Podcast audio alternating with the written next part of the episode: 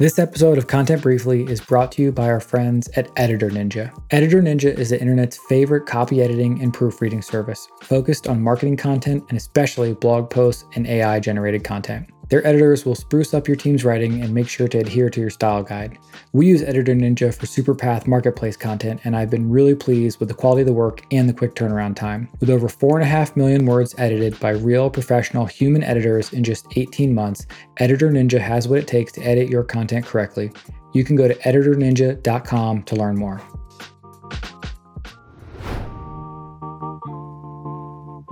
I love writing. I loved my role, but I was like, I do think that in the future, most content marketing leaders, they will have this video production side to them. It's not like you have to become a video producer, but it's like you have to know your strategy for video. You have to think video first in a lot of cases. And that's just like a huge shakeup for people that come from a super strong editorial background. Hey, everybody, thanks so much for tuning in to another episode. Today, I talked to my content marketing hero, Greg Ciotti. Seriously, no single person has been as influential as Greg was, particularly in my very early days when I was first getting into B2B SaaS content marketing. This is like 2012 ish. I shower Greg with compliments and make him blush, and you'll get to hear all of that. But really, Greg's story in content marketing is pretty amazing. He's had a fascinating career. We talk all about it.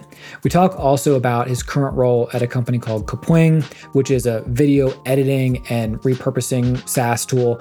He's extremely bullish on video as the future of B2B content. And hearing him explain why now is the time to invest in video, I have to say is quite compelling and also really exciting.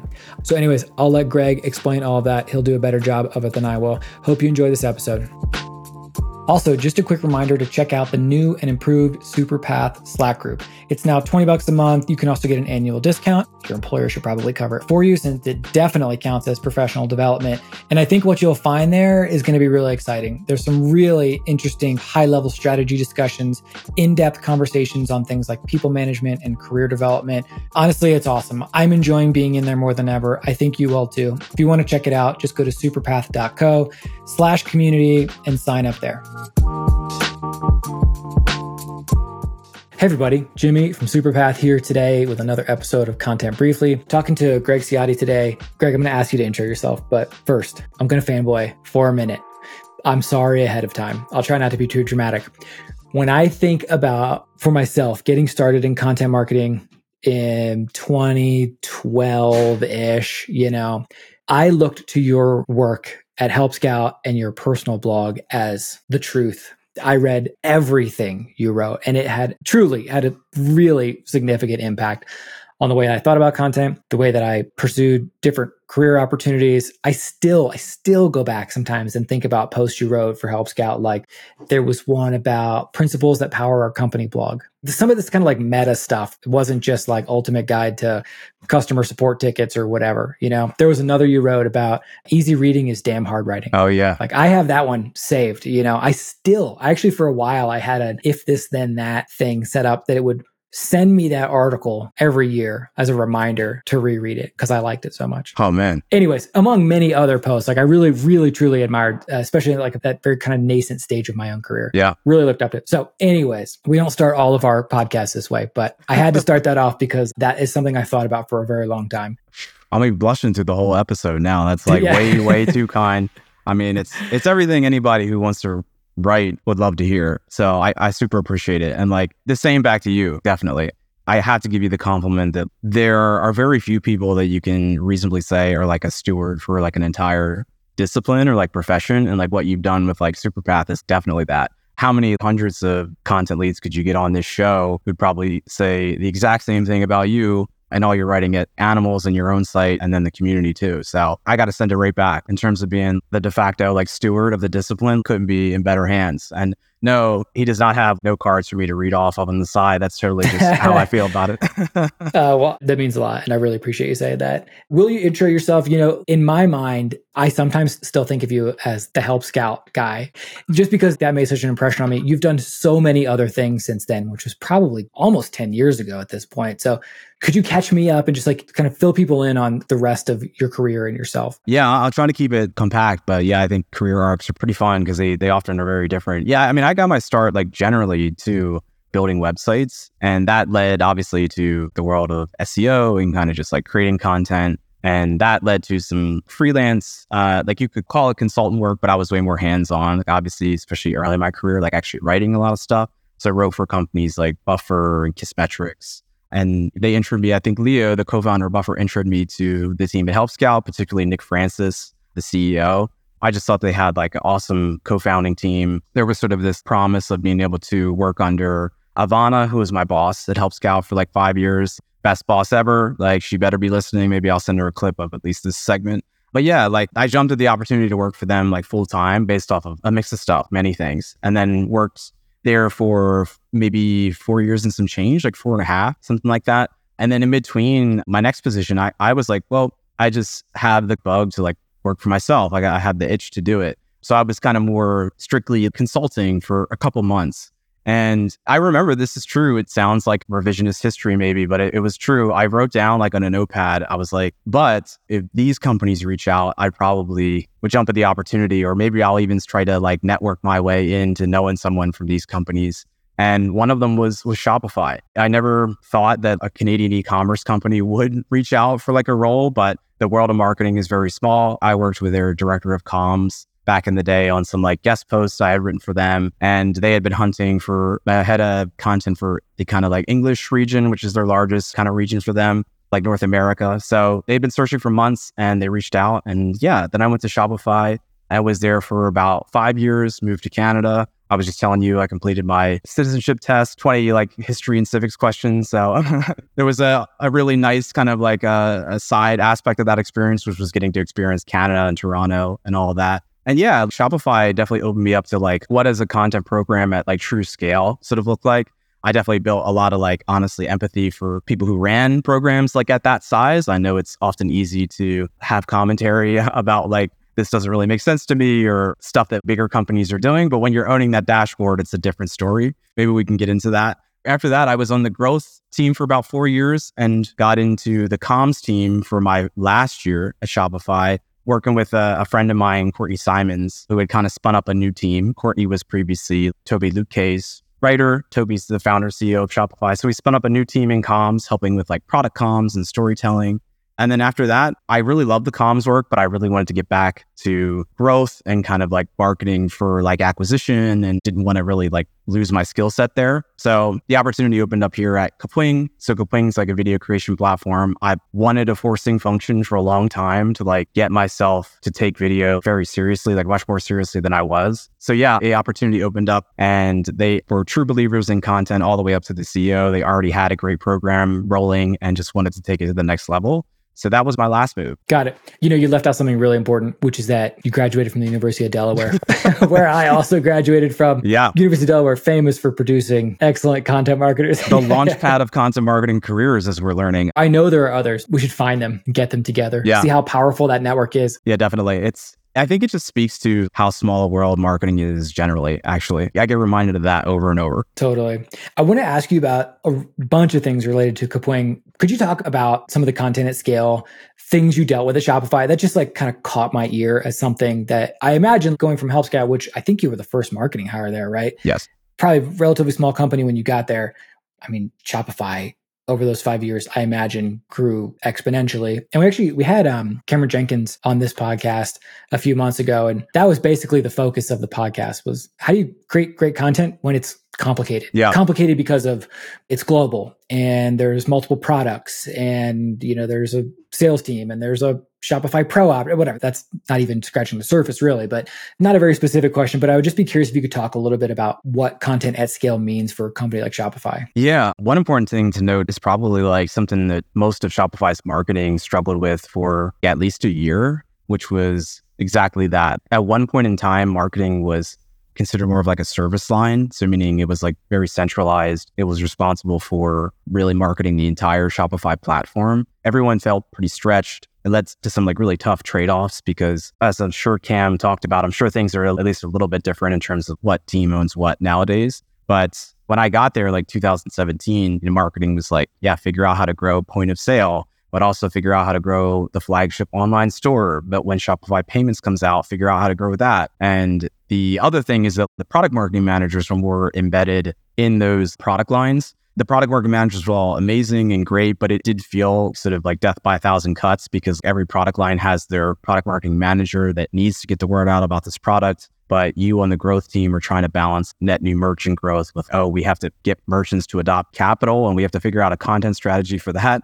So it was really tough. There was a year where I think it kind of all came to a head and Shopify kind of reorganized how marketing worked as like a direct result of that. So that's probably one story to tell is just like sometimes it's so tough that it requires a company level like change to support the marketing team to get it to work. Because, you know, I definitely feel like there was a period where it just simply wasn't. We just were having to say no to a lot of requests. Like it was hard to do.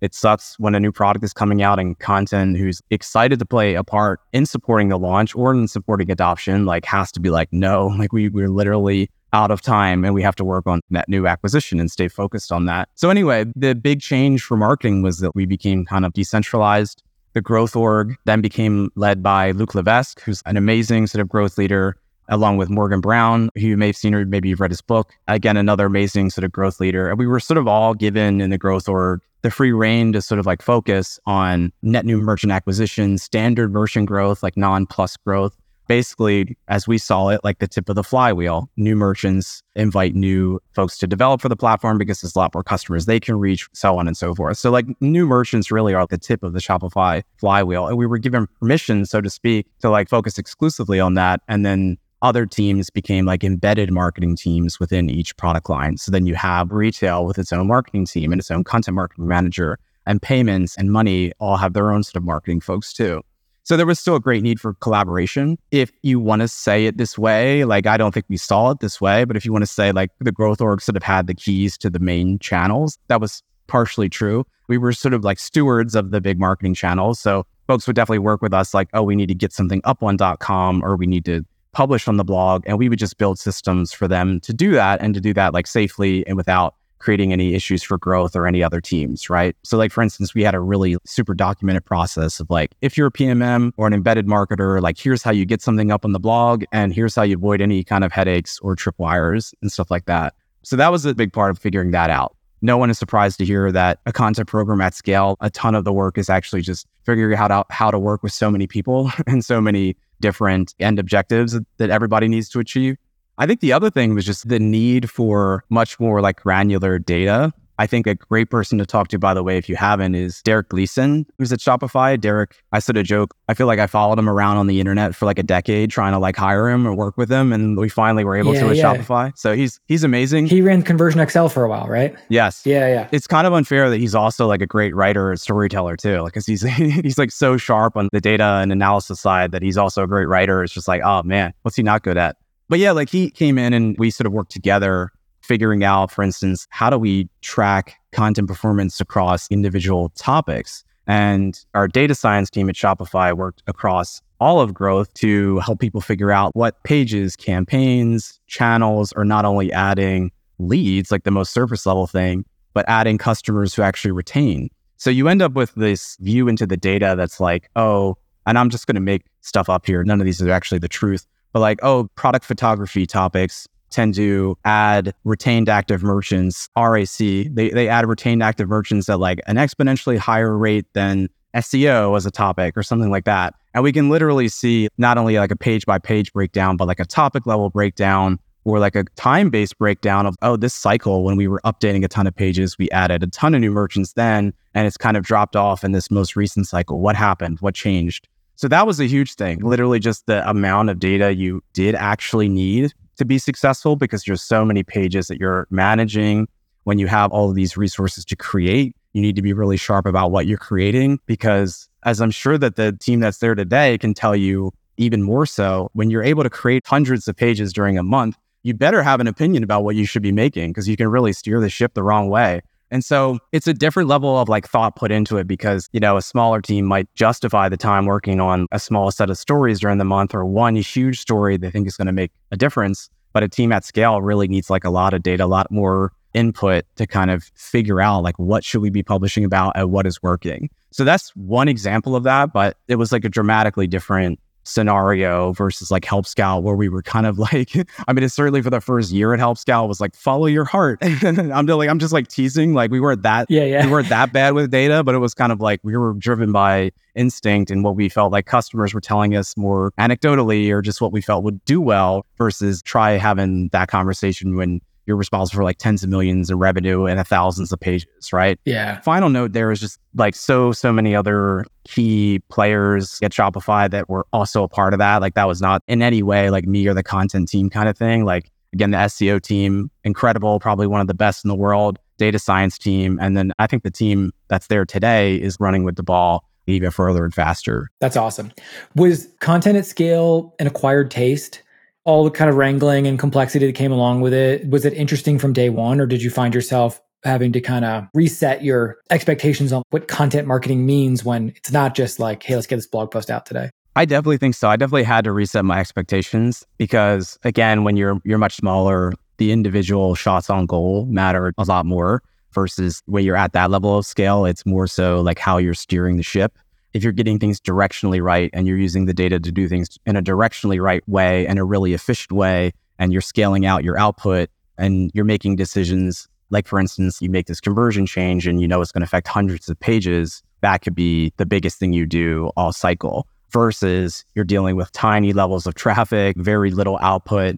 You're sort of more going for, I guess it's not this exactly dramatic, but you're more so going for like Hail Marys at scale, it's about getting yards every single play versus when you're smaller, you're taking bigger swings, you have to be bolder. So there's really, really interesting aspects of both. There's probably a lot more sort of like almost like detective work when you're operating at like a, a large scale, because sometimes performance will shift in some way and you really have to figure out and do like why is that happening? It won't necessarily be something like obvious versus when you're working on a small team, like I think the fun is in your back is against the wall in a way. So, okay, we can't just pair a matchup with Zendesk's output about customer service. We can't just sort of go head to head with them on certain channels. Like we have to do something different. So that's kind of the fun when you're working on kind of a small team. I enjoyed both. I'm back at a smaller company now. I don't think that that's super conclusive on like which one I enjoy more. I was sort of just like ready for a change, but yeah. Right. Good segue into your current role at Kapwing. Could you give us first just an overview of the business? What's the product? Who's it for? And then what is your role like? Yeah, for sure. Yeah. So Kapwing, it's a video creation platform. We do sort of build the product with content marketing and organic marketing teams in mind. We don't expect and really don't like require anyone to be a professional video editor to work with Kapwing. That's one of the really, I think, nice things about it. We have a very small marketing team, I would say, relative to the company size. It definitely shows our investment in marketing. So we're like a five person marketing team you have three folks that focus on content across video production, editorial, and then sort of like content design, copywriting. Then you have our product marketing manager, and then you have myself. So I report into one of the co-founders, Julia, who's, who's also the CEO. Kapwing's sort of like approach, where I guess like philosophy of marketing has always kind of been content first. Julia and Eric, the other co-founder, they both worked at Google. They have a shared sort of philosophy on the importance of not only search, but just great original content generally. And so Kapwing was built on top of that. I really sort of came in to help the founding team, like to take the reins of the program and help the founding team focus on other areas of the business. And so, yeah, I came in with something that was already working, which is great, and have tried to just help build out processes and a more disciplined approach to content and the telemetry part too but it's been super fun. Yeah, I've, I've, definitely been enjoying it. Who are your customers? Are you selling into other SaaS companies? You know, like when I hear words like creator and almost all video stuff, I kind of naturally associate that with social media influencers, more maybe they're kind of like prosumer type customers. Is that true or is there a different set of customers you're trying to reach? Mostly we focus on marketing teams, specifically like content marketing. And I would say if you want to broaden it just a bit, organic marketing teams, non paid teams or organic growth, if that's people's preferred term. So yeah, we have really cool customers in like Google and Intercom and Spotify who create content across podcasts and video explainers, product demos, and all that sort of stuff. Got it. There's definitely a strong B2B presence in terms of they are B2B businesses as well. I think that might be more of a symptom of organic video works so well for B2B Whereas coming from the e-commerce world, yes, like great original creative video content matters for e-commerce too, but there's a lot more of a paid component to that. Whereas in B2B, I think organic content generally, and especially organic video, goes a long way. So we see a lot of teams like that using Kapwing. That's really cool. I'm wondering, is your interest in running content and growth there linked to where you see video in content marketing right now? Yeah, I literally just the other day was talking to someone and they were like, I don't even know why we write blog posts anymore. This is so much work. It takes forever. It's expensive. Like, I don't even know if anybody reads them. video is not the only answer to that, but I do feel that like video seems like is about to have its heyday in B2B as ChatGPT doesn't totally kill, but like definitely changes the way we think about written content. Yeah, I will say like as a a start to this or just like an interesting anecdote that relates to this is I just actually was talking to John Collins from uh, previously Intercom and Ramp just yesterday actually and you know John is at least in my opinion like a fabulous writer, longtime journalist and they just had like the highest editorial standards he has a similar viewpoint where, it, at the very least, 10 years ago, and probably less than that, looking at the company blog as the place to start your content marketing program, like not just this thing on the website to spin up, but actually like we're going to invest the content marketing program there first was sort of like, it was like a default. It was like, of course, we're going to do that first. Whereas now, if you were like John does, and I think if I were to land at a company that was truly starting from scratch, it's a way tougher question. And and I think fewer and fewer teams are doing that. Like fewer and fewer teams are going with the blog first.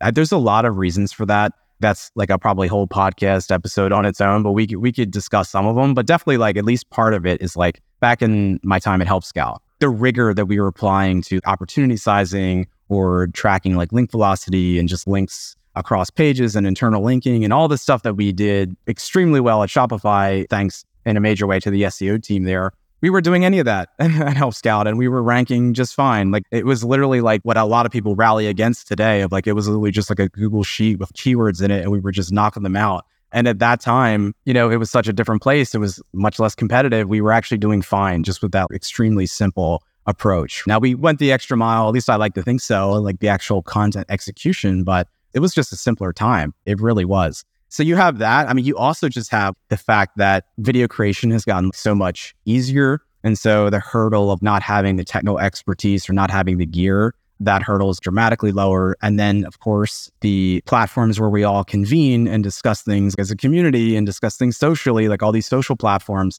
they weren't nearly as big. So you building up a presence on Twitter, I mean, I remember when people were sort of like the first account that got a million followers. It was like this huge deal. Yeah, yeah. And now people wouldn't blink at those numbers anymore, right? Then you just have these platforms get so big and they all prioritize video that it really starts to challenge the whole old playbook of like start with the blog and expand from there. So to answer your question more directly though, like definitely yes. I came from a very editorially heavy job in my comms role at Shopify. But before that, in the growth role, we had saw really explosive growth from the YouTube channel. Big shout out to Connor Fife, who is the manager of the YouTube channel. So we were seeing really great growth from video platforms, video first content programs or video first series and things like that.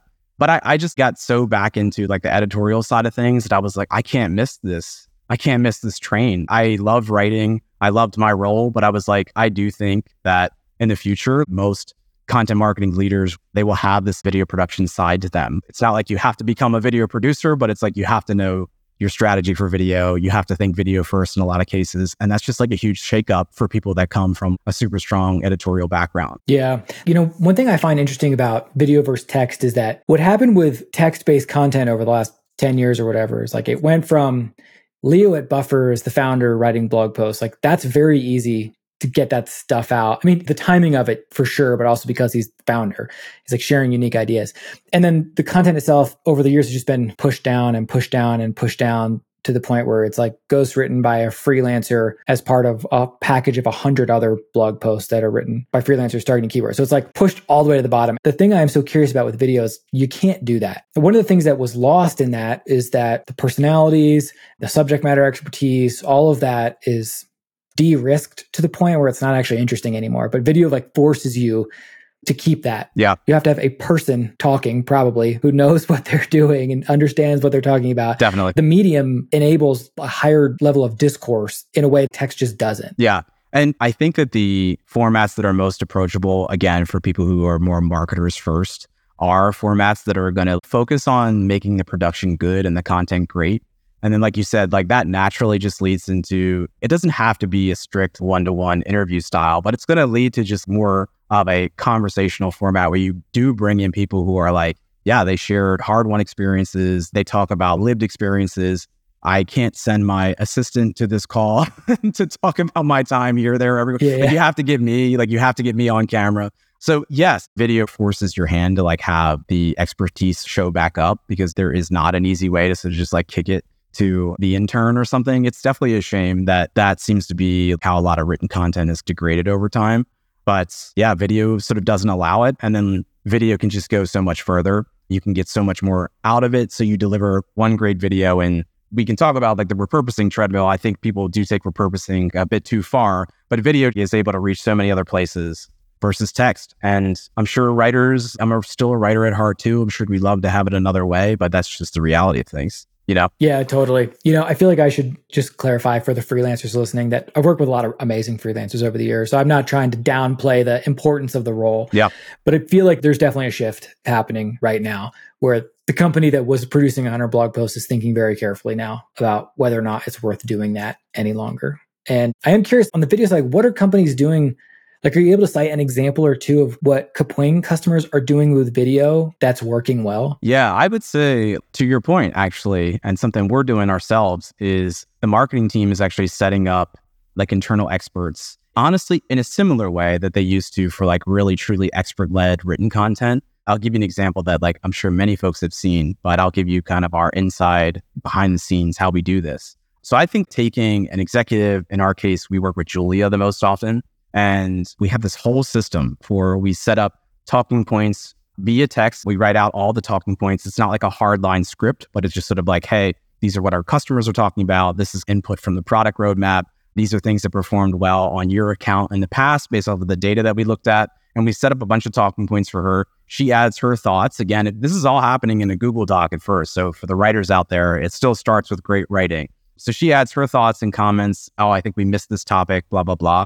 And then we do what I think any great content team needs to do, regardless of the format, is we make it turnkey for her. She just shows up, sits down. We have the cameras, the lighting, the audio set up all ready to go. And then she's able to just fire off it within like an hour, enough content to last her account like three months. And I think folks, for instance, like Chris Walker does this really well on LinkedIn. He's someone that we take a lot of inspiration from in terms of his like execution you're able to get a surprising amount out of execs from video if you do your job and make it turnkey for them. And I understand for bigger companies, this is much more of a hurdle. I understand that I couldn't go to Tobi at Shopify and be like, I'll be over in an hour so we can record all this stuff for your social. Yeah, but yeah, I imagine like a lot of folks at Superpath are working with smaller startups or maybe they're working with someone who's kind of like an exec in the department or the area or something. We're seeing that work really well because these folks have an outsized pull just by who they are. So if you could get them to say it, they are like an amazing vehicle and they're on camera, they're on screen. You know it's coming from them. You know it's not something ghost written, it's in their words. But that's a huge thing is figuring out the folks in your company that are great vehicles for the messages you want to get out there and then just making this process as easy as possible for them and really front loading their work on the like points of view side of things, right? Like Julia the most that she adds in terms of the prep work is just the points of view and the stuff we should be talking about. And then she just gets to show up and record, and we have video from that, right? So that's something I really love. I will give a shout out to uh, Intercom's team. They did this like bots, I think it was like bots and the bees video that I thought was like incredible. It was so funny. I won't spoil it for folks that go and search, and I'm sure you'll be able to find it.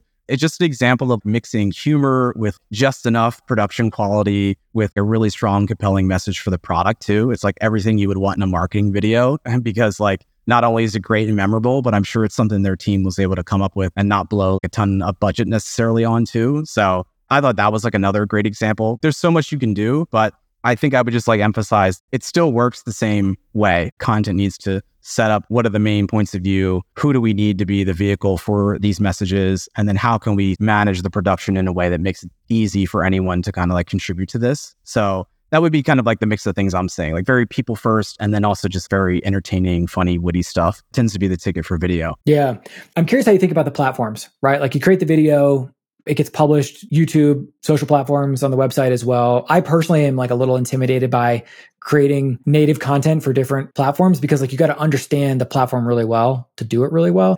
How important is that piece of it? Like understanding the way that LinkedIn wants the video, how long it should be. Yeah. Even the dimensions, like all that minutia that probably makes or breaks the success of it. Yeah, I would say broadly one of the challenges that video introduces is you can do so much with repurposing or more broadly than that, atomization, like taking ideas or originally created videos bespoke to each platform, right? But it can create this very complicated, almost like flow chart of like, once we have this asset, how do we take it to this platform? I will say up front, like number one, it's just tough. It's something that you do learn via experimentation. You can help yourself by writing down what you've learned to, what your team is saying. Certainly, it's not as simple as the old days of publish blog posts, send to newsletter, and kind of just worry about subject lines and things like this. Mm-hmm. I'll walk through a couple things we do to try to make our, our life a little bit easier with that. Number one is actually just getting really, really clear on the messages we want to get out there so that we don't allow this tailor to the platform reality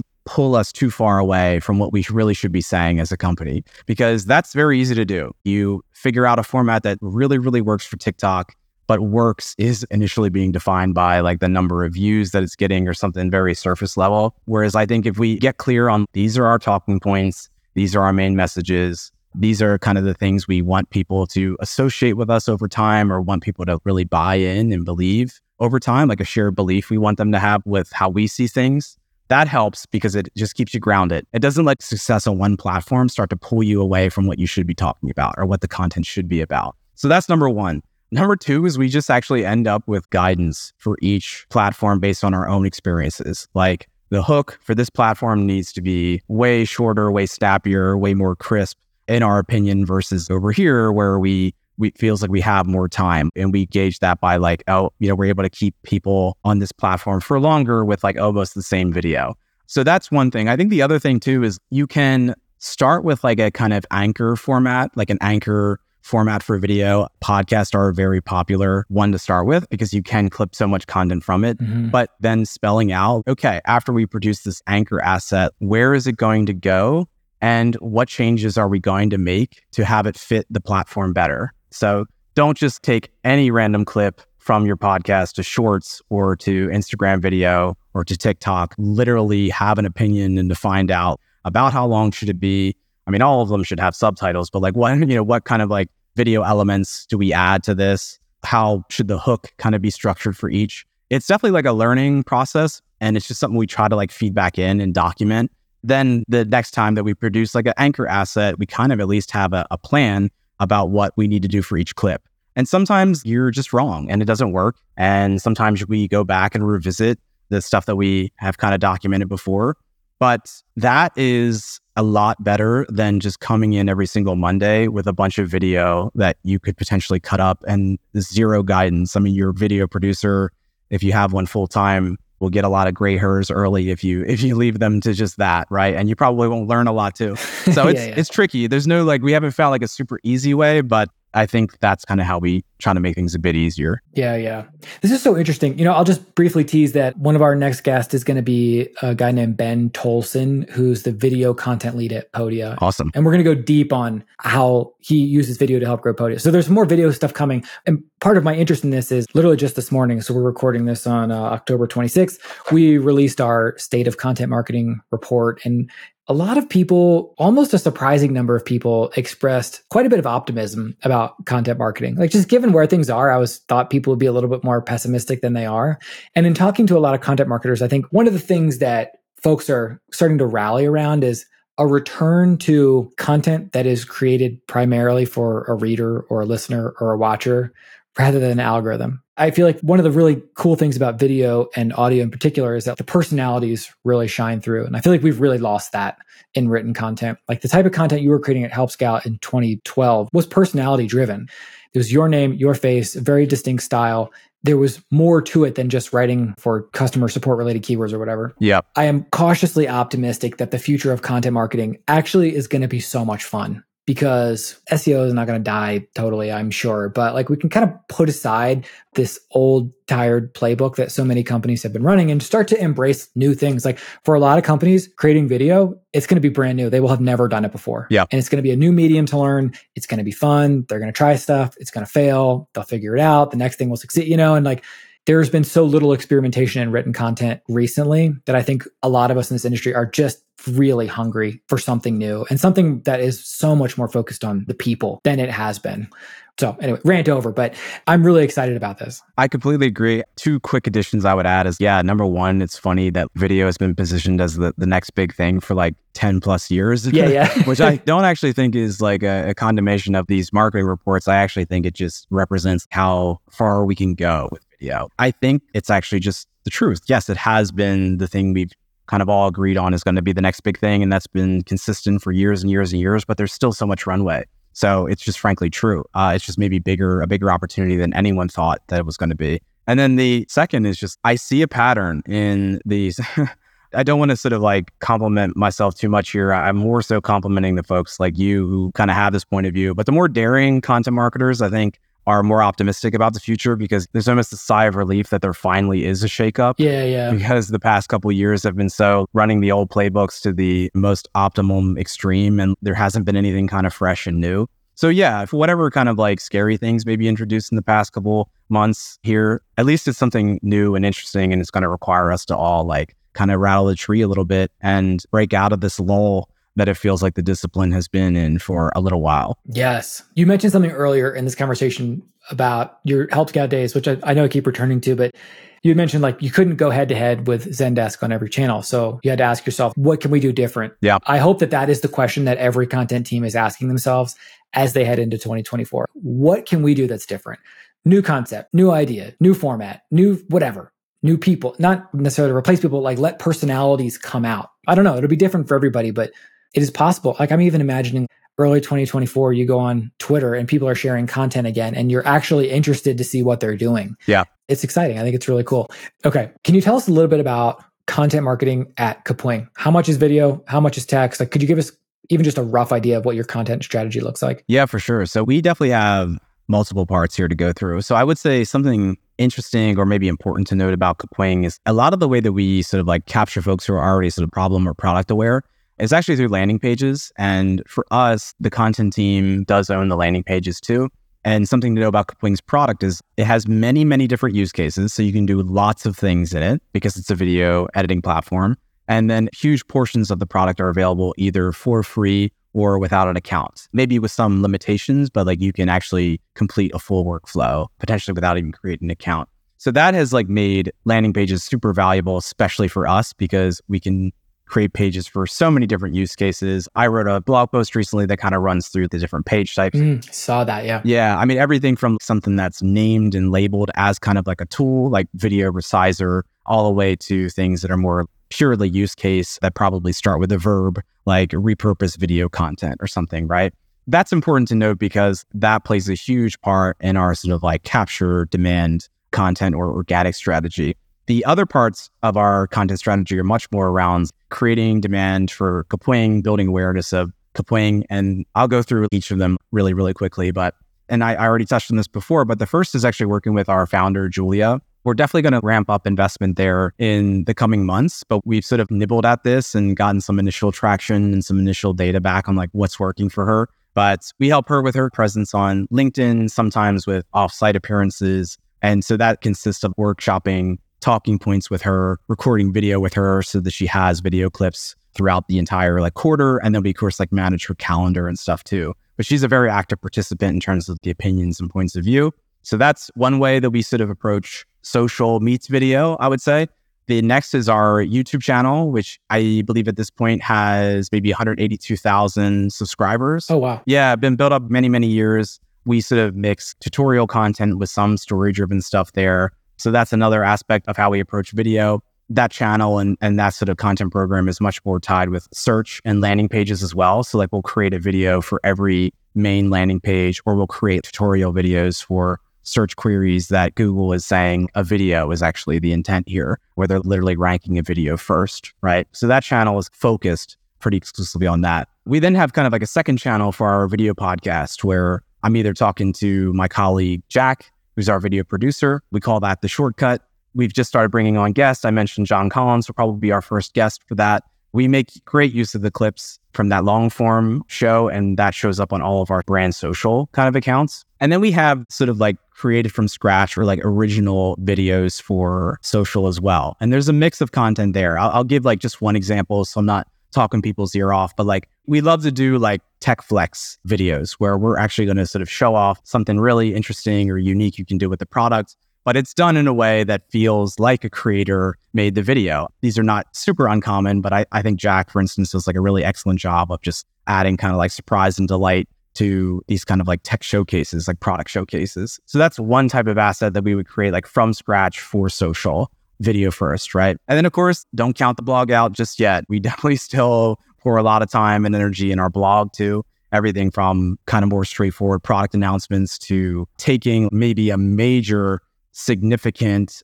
talking point from the podcast, drawing a line around it. And then Megan, our editorial manager, will write like a full post from that. So, like, not entirely from scratch, but just like taking that core material and really fleshing it out and doing it justice in the blog too she'll also like occasionally write some other more roundup style pieces and stuff like that too. But I would say we're very much like video first. We're very video heavy sort of content program. We mostly use landing pages to sort of again capture demand. We don't do a lot of capturing demand through the blog. And the blog is our place to like have what we really want a standalone idea to stand on one authoritative post. We take it to the blog. So we'd like to have all the programs kind of work together. Hopefully it feels like they work together, at least in my head, they they sort of do. But that's kind of our content mix as it stands today. That's really helpful. How do you think about measuring all of that? Are there a handful of metrics that you really care about? Yeah, I mean, we definitely hold ourselves accountable to new revenue, but the more operational metric that we use is product qualified leads or PQLs.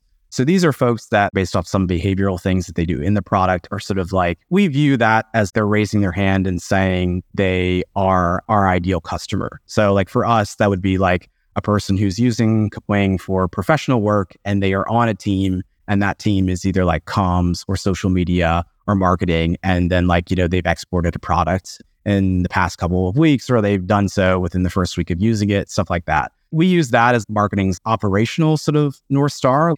And the way that we'll sort of dice that up to like take a closer look, I'll try to think of like some examples offhand. But for instance, we'll maybe look at last touch attribution for PQLs across our landing pages. So it's really helpful to uncover like, oh man, it's last touch. So yes, you're missing some part of the story there, but these pages really seem to do a good job of getting people into the product and they stick around.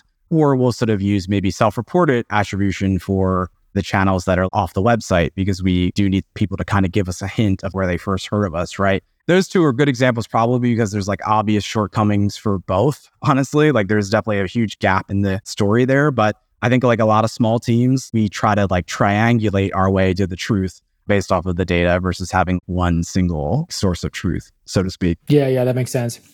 Curious, a question for you personally is what new muscles are you building? You know, like what skills are you finding that you need to develop that either maybe you haven't used in a while or maybe are actually just brand new? Yeah, I would say I am still more of a student of video. I'm treating video like I think I treated more traditional search driven kind of content back in the day, which is like, how do you build up the expertise? Scar tissue, make mistakes, have theses about how things work, and then go test it and then document what happened. So I am definitely a student like a video right now. I mean, like you just said, I think it's easy for me to talk about our repurposing sort of approach, but the messiness of that approach versus the messiness of like our editorial approach, you can tell which area I have more expertise in yeah, yeah. just based off of that. And I'm sure my team will laugh at this as they hear that too. But like that's something that, yes, actively building the muscle through mistakes. I think that the other one is, I think it's a different style. It's a different enough flavor that it does feel new. So when I was in comms, obviously, like I did work with execs for some of their writing support or just like offsite appearances and stuff like that, helping them with prep.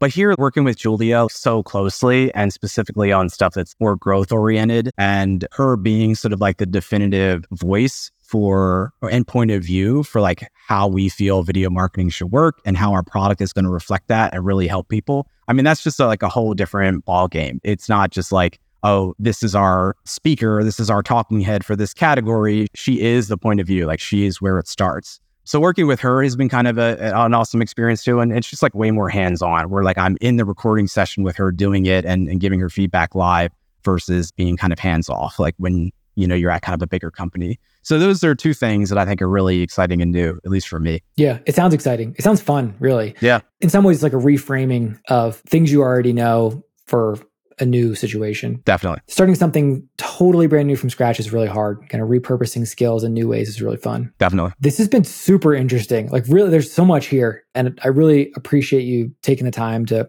unpack a lot of this, like some of your career stuff, the video stuff. I'm going to suggest that everyone listening go to Kapwing's website, go to the social channels and see it. See what it looks like for a B2B SaaS company to invest in video and see what you think. I'm encouraging everyone I talk to these days to like, now is the time to start planning for 2024. There's still plenty of uncertainty out there. But one thing I'm 100% certain of is that you have to find a way to differentiate. And this is a potentially really great way to do that.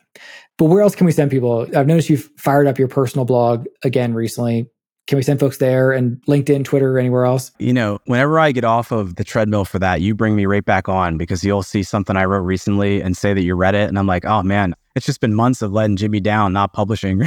so hopefully I don't let you down this time. But yeah, no, I, I actually would say I have a very high degree of confidence I'll be writing a lot more frequently just because we are living in very interesting times in this discipline. I won't go as far to like sigh and say like finally or anything like that, but it's nice to be in a space where like there's so much to talk about right now. So yeah, definitely folks can number one, you can connect with me in Superpath. So like at Ciotti in, in the Superpath Slack. But my website is just my name, gregoryciotti.com. And I'll definitely be writing on the Kapwing blog too, which is just Kapwing slash resources. So you'll see me all over the web, but those are the places where I think a lot of my writing will definitely hit first. And yeah, you know, as part of that, I, I definitely will write a lot more in the community too, because I see so many questions from Superpath members that I'm like, oh, I just need 10 minutes of quiet yeah. and I can get them an awesome response. So hopefully I can help with that. yeah, yeah, that'd yeah. be awesome. That'd be fantastic. And we'll link to your blog, the Kapwing site, social stuff, all that, so people can easily connect with you. Awesome. Greg, seriously, thanks so much, man. Can't tell you much. I appreciate it. And I uh, hope we can do it again soon. Yeah, definitely. It was a pleasure. And same, we need to do a repeat. Definitely. Take care.